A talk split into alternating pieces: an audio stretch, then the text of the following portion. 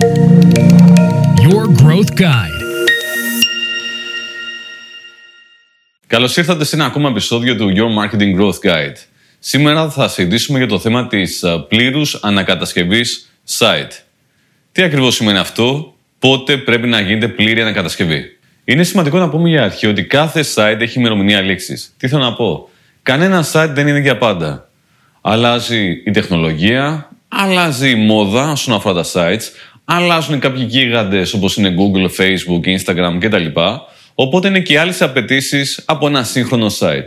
Συνήθως ένα εταιρικό site, όπως είναι η ε, αρχική η εταιρεία μας, η ομάδα μας, τι προσφέρουμε, επικοινωνία, ένα τέτοιο site συνήθως έχει μια διάρκεια ζωής περίπου 4 χρόνια. Ένα e-shop έχει μια διάρκεια ζωής πάλι περίπου 4 χρόνια. Μπορούμε ίσως να το επιμηκύνουμε λίγο στα 5 χρόνια, αλλά όχι παραπάνω. Με βάση την εμπειρία που έχω και τόσα sites που έχουμε δει στην GIM, 5 χρόνια το maximum για να κρατήσουμε ένα site. Μετά το πετάμε και το ξαναφτιάχνουμε από την αρχή. Όταν λέμε πλήρη ανακατασκευή, σημαίνει ότι πετάμε όλο το site, όλο το κώδικα, φτιάχνουμε το νέο site σε μια ίσως διαφορετική πλατφόρμα, αν και μπορούμε να κρατήσουμε την ίδια πλατφόρμα σε πιο νέα έκδοση. Αυτό όμως δεν σημαίνει ότι πετάμε και το περιεχόμενο. Το περιεχόμενο πολλές φορές, όπως είναι κείμενα, φωτογραφίες, μπορούμε να το κρατήσουμε και για το νέο site.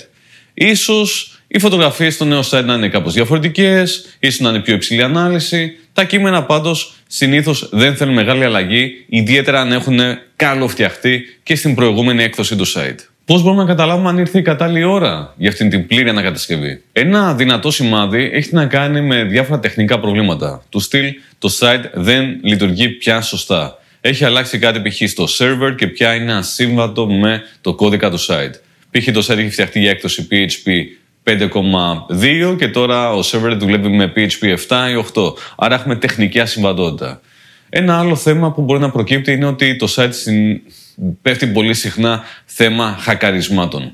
Δηλαδή μπαίνουν οι hackers πάρα πολύ εύκολα και πέφτει το site ή δημιουργούνται άλλα προβλήματα. Όταν λοιπόν ένα site είναι ευάλωτο από άποψη ασφαλείας, συνήθως σημαίνει ότι θέλει ένα γερό update ή μια πλήρη ανακατασκευή. Ένα άλλο σημάδι ότι χρειάζεται πλήρη ανακατασκευή είναι όταν υπάρχουν σημαντικά εμπόδια.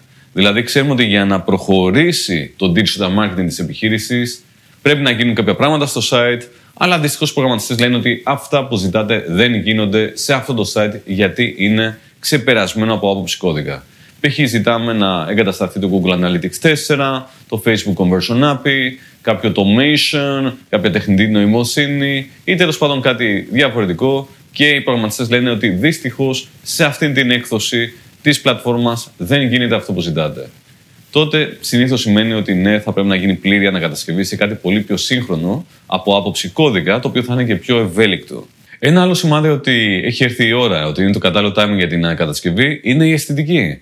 Αν δούμε ότι οι ανταγωνιστές έχουν φτιάξει όμορφα sites, πανέμορφα από άποψη αισθητικής και λειτουργούν άψογα σε κινητά, ενώ το δικό μας site δεν είναι στην ίδια κατάσταση, ε, ναι, σημαίνει ότι θα πρέπει να φτιάξουμε ένα αντίστοιχα καλό ή και καλύτερο site από τον ανταγωνισμό για να εξυπηρετήσουμε πολύ καλά το target group. Και τέλος, ένα ακόμα σημάδι ότι έχει έρθει η ώρα για αυτή την πλήρη ανακατασκευή είναι το conversion rate.